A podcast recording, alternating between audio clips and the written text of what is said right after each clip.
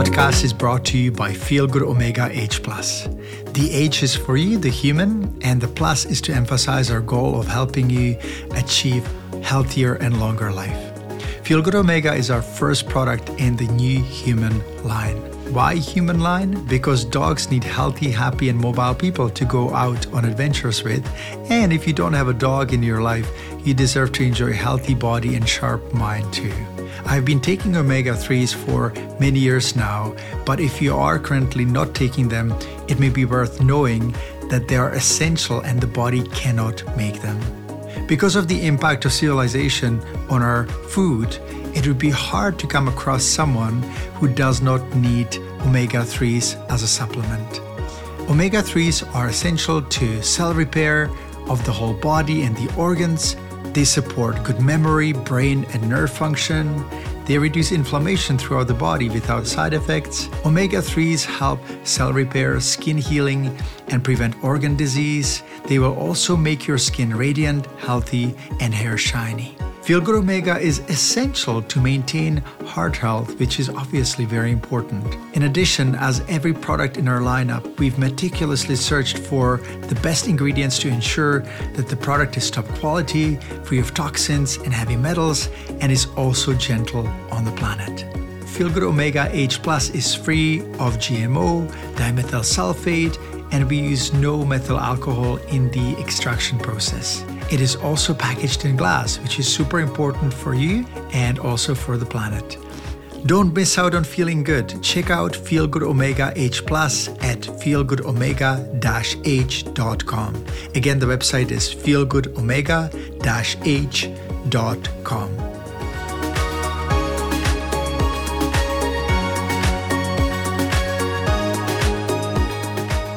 Hello, my friends. Hello, my dog lovers. Hello, everyone. Uh, this is Dr. Peter Dobias, and you're listening to Not Just About Dogs.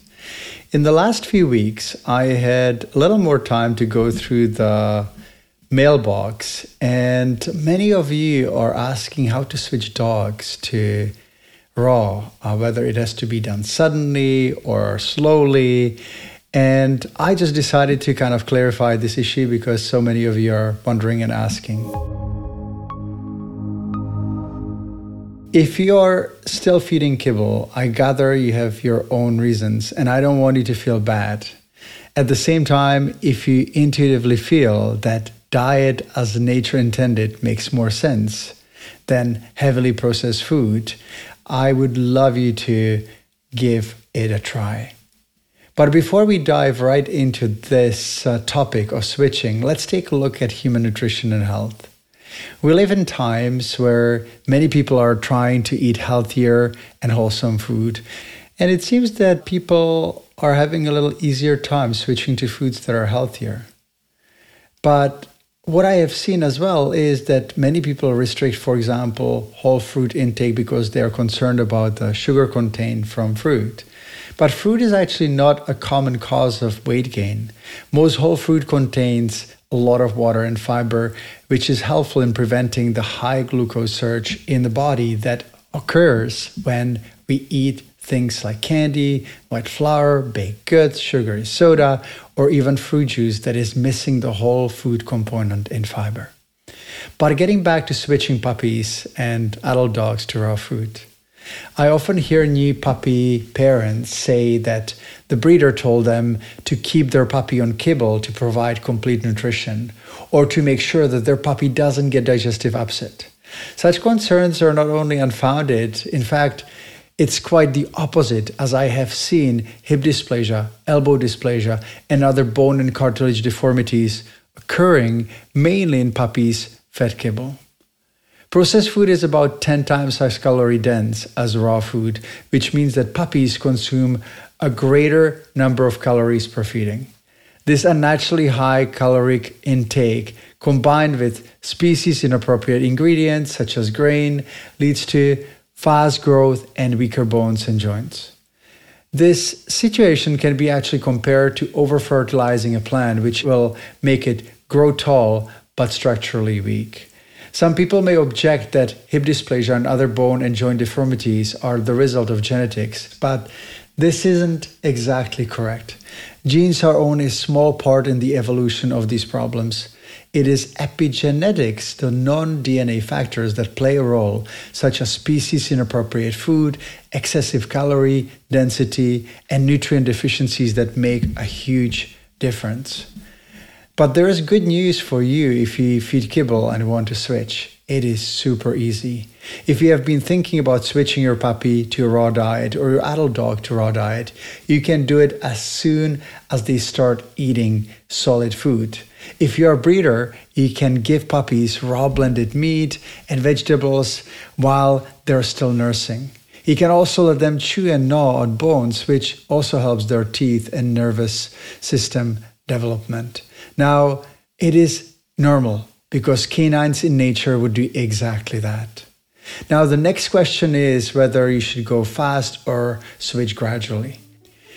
There's really no need to gradually introduce your puppy or even your adult dog to a raw diet unless your dog has been diagnosed with a condition that compromises the digestive tract and the immune system. Only in such cases you can make the switch gradually by stopping the kibble, introducing cooked meat and vegetables, and eventually go to feeding 100% raw. There's also one caveat some dogs may not do well on raw, and I want you to be mindful.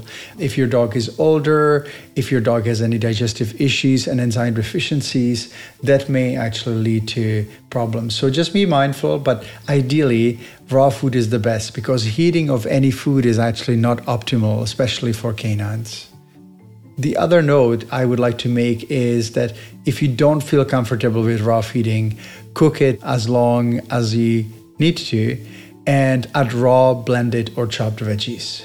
If you're concerned about bacteria in meat, I would like you to go to my website at peterdobias.com and search for bacteria in food or just the keyword bacteria and it'll come up. Uh, the article talks a lot about the misperceptions that have been brought on not only by kibble companies but also kind of panic attitude towards bacteria.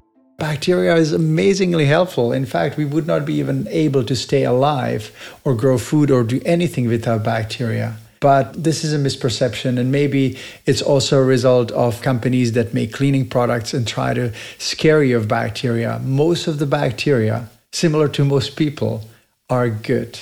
And there are only a few pathogens that can be kept at bay if you feed your dog healthy food and if you keep it healthy, if you give the essential supplements and make sure that you align your dog's health naturally without drugs and chemicals as often as possible.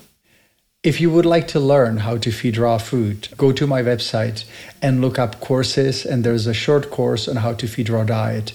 I've also made a free recipe maker that will give you an idea what ingredients are good and healthy for dogs, which one you need to avoid, how much to feed, how to adjust food if your dog is underweight or overweight, and how to recognize it.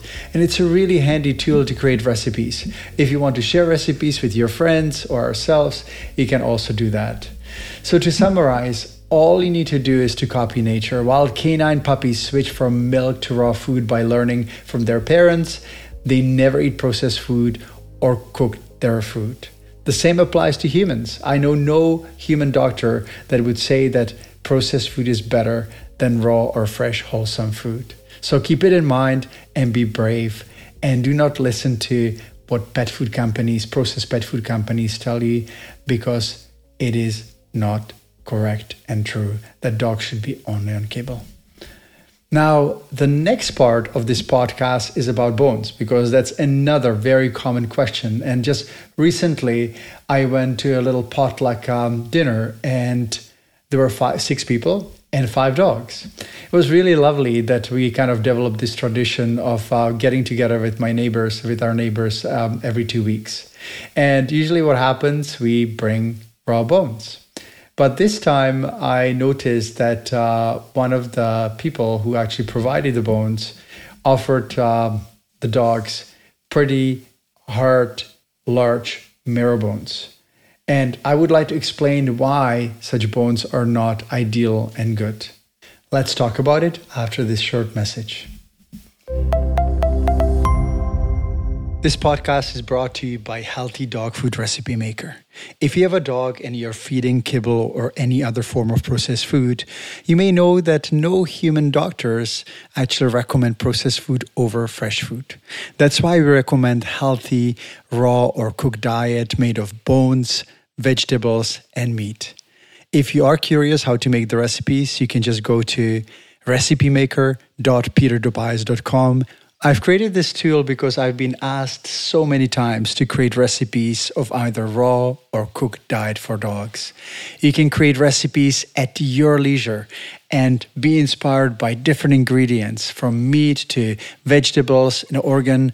And you can even feed raw bones because they're great for maintaining your dog's teeth. If you're curious, the recipe maker is available for any caring dog lover, which I am sure is you all you need to do is to go to recipemaker.peterdobias.com. Again, recipemaker.peter.dobias.com. Welcome back. So, are bones good for dogs? Uh, this is a question that I get often. And the simple answer is yes. In fact, raw bones are essential to your dog's health, the same way they're part of diet of wild canines. Bones are the key to good dental health, proper digestion, and they also provide mineral and joint building blocks. And uh, they also help anal glands to function properly. Chewing on the right kind of raw bones is the equivalent of good dental cleaning. It removes plaque, buildup, and prevents gum disease. Raw bones provide a highly digestive source of calcium, phosphorus, and other minerals. However, based on the hair cutus or hair testing result of hundreds of dogs, feeding bones is not enough to provide all the needed minerals. It really depends what the farm animals that you're feeding or the meat of the animals that you're feeding has been raised on. Feeding bones brings another huge benefit, and that is the stomach muscle layers getting stronger, which prevents bloat or gastric dilation volvulus. That's the ter- term, that's the medical term. Um, dogs that have weak stomach wall can get bloated when they move suddenly or if the stomach uh, gas actually builds up due to fermentation that also happens mainly in kibble. In almost 20 years, I have not seen a single case of bloat in a dog eating bones and raw diet. Bones also have a cleansing effect as they provide roughage in the diet and bulk for healthy bowel movements. Feeding raw bones also prevents anal gland problems, as I said. The bowel movements after feeding bones are harder, which helps to express anal glands and get rid of toxins. Now, chewing on raw bones keeps our dogs, especially the puppies and adolescents, occupied and healthy and happy.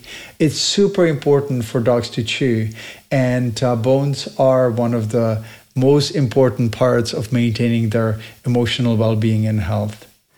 Now, larger dogs can get carried away chewing on larger bones and may crack one of their teeth. This is how a $2 marrow bone can turn into painful and very expensive adventure. I do not recommend large, thick marrow bones for medium and large dogs because they can crack their teeth. Smaller dogs may be fine chewing on a big marrow bone because they can crunch through them. However, these bones have zero scaling or dental effect because they're just too hard to crunch, and the scaling usually happens when uh, dogs crunch through the bone. I sometimes hear some people protesting, but my dog loves big bones. He likes to work at the bone marrow. In reality, nature intended canines to hunt for birds, rodent, rabbits, goats, deer, elk. But most dogs would simply not go or dare to go for a buffalo or a cow, if they did, these large animals would not be the mainstay of their diet. So um, just remember that large bones are not really uh, the canine diet as nature intended. To say all this, the right size bones can save your dog a lot of dental trouble and save you tons of money. My team and I put together a really nice chart that will give you a really good idea of what bones to feed if you have a small, medium, or large dog. You can find it uh, at peterdobias.com, P E T R D O B I A S.com, and search for what bones are best for dogs. And that's a blog, and it has that little table. I'm just going to go through it really quickly to just kind of give you an idea of uh, what is in it, uh, just in case you are eager to learn really fast in your driving or listening on the go. So, there's different purpose to different bones. Some are good for food, others are good as dental cleaning kind of aids, and uh, some bones are good for play. Now, when it comes to chicken, chicken necks or chicken carcasses. They're good for small dogs as food, for medium dogs and large dogs as well.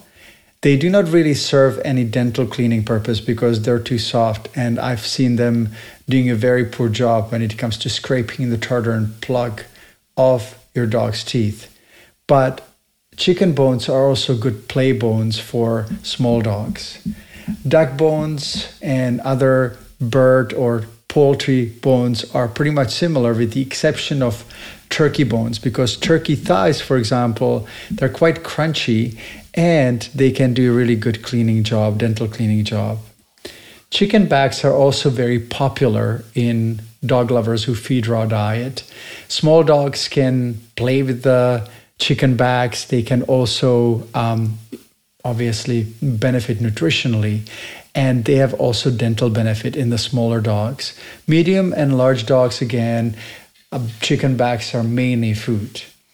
Chicken or duck wings are also very good for food for all the different uh, size groups of dogs. Lamb or goat shank or deer shank or deer bones are really great for dental cleaning and also for play for small and medium dogs and also large dogs. Uh, beef ribs are also great, except be careful feeding too long ribs to dogs that like to swallow them full or whole. I have heard of a dog that actually had a beef rib bone stuck in the esophagus because it didn't chew it and try to swallow it. So that's the only time when you have to be careful if you have a dog that likes to gobble the bones up. You may want to give larger chunks, uh, let's say two or three ribs, and make sure that your dog needs to chew on them.